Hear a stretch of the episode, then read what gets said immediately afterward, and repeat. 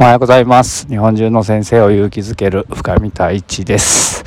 えー、チャリンコで職場に来ましたがもう耳がちぎれるんじゃないかっていうぐらい寒かったですねでもまあ心地よくもありって感じでございますけれどもはい、えー、スリップなど皆さんお気をつけてください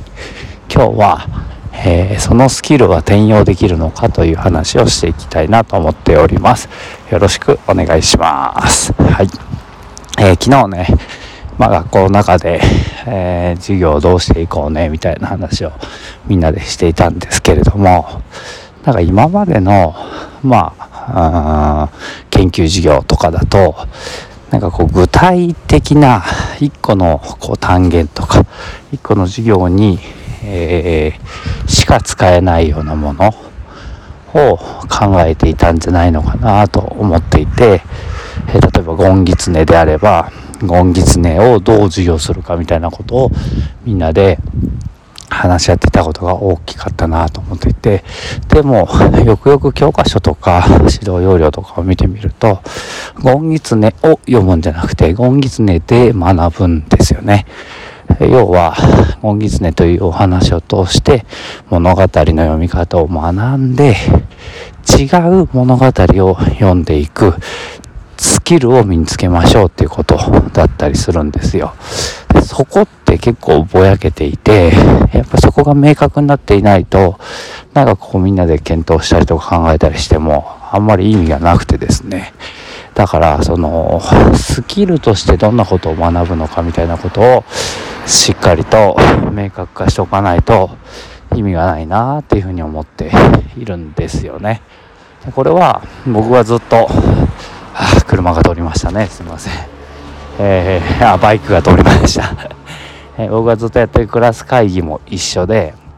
要はクラス会議ってみんなで丸くなって話をする悩みを打ち明けて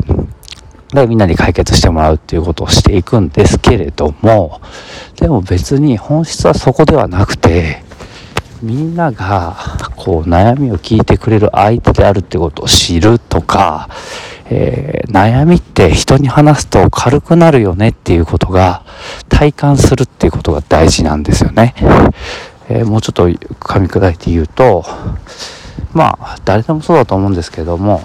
えー、話を悩んでる時に人に相談すると楽になるじゃないですか。そういうことを小さいうちからこうスキルとして学んでおくと。で、みんなに相談するといろんなアイデアが出て、いろんな解決策が出て、こう、すっと楽になるよっていうことを体感しておくと。そうすると何がいいかっていうと、大きくなってから困った出来事が起きた時に、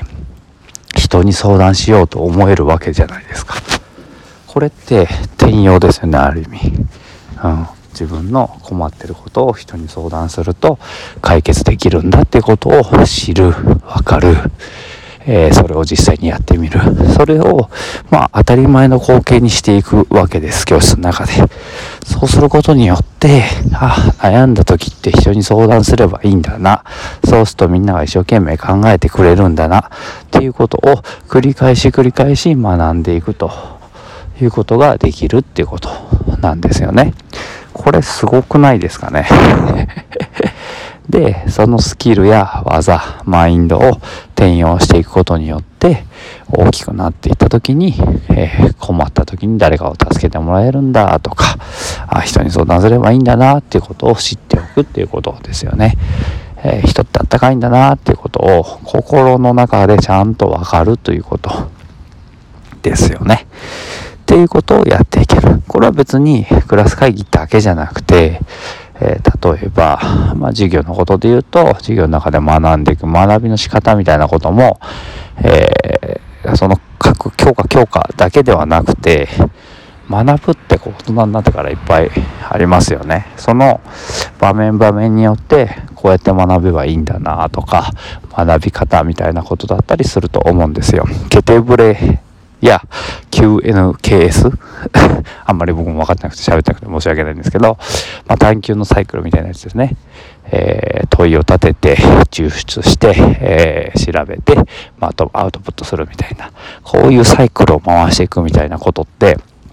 どんな学びにでも転用ができるじゃないですか。これってすごいなと思っていて、これが真のこう学び、オーセンティックな学びじゃないかなと思うんですよね。社会に出ても役に立つ学び。掛け算を掛け算のまま学んでいては、掛け算の場面でしか使えないですよね。そうじゃなくて、掛け算を暗記する時に音楽に乗せて言うとか、えー、お風呂に貼って覚えるとか、人に言って覚えるみたいなことするじゃないですか。そのやり方は別にこう掛け算じゃなくても使えるますよね。ここがすごく大事で、例えば大きくなって英語を学びたいなと思ったら、英単語をお風呂に貼るかもしれないし、音楽に乗せて覚えるかもしれないし、ね、YouTube を見ながら覚えるかもしれないんですけれども、その転用が効くかどうかみたいなところをしっかり押さえておいてあげるってことがめちゃくちゃ大事なんじゃないかなということでございました。はい。ということで今日はその学びは転用できますか？という話をさせていただきました。はあ、ずっと手袋してたんですけどね、今携帯持つために手袋取ったら手が引きちぎれそうになっております。あったかいコーヒーでも飲みます。See you next time. バイバイ。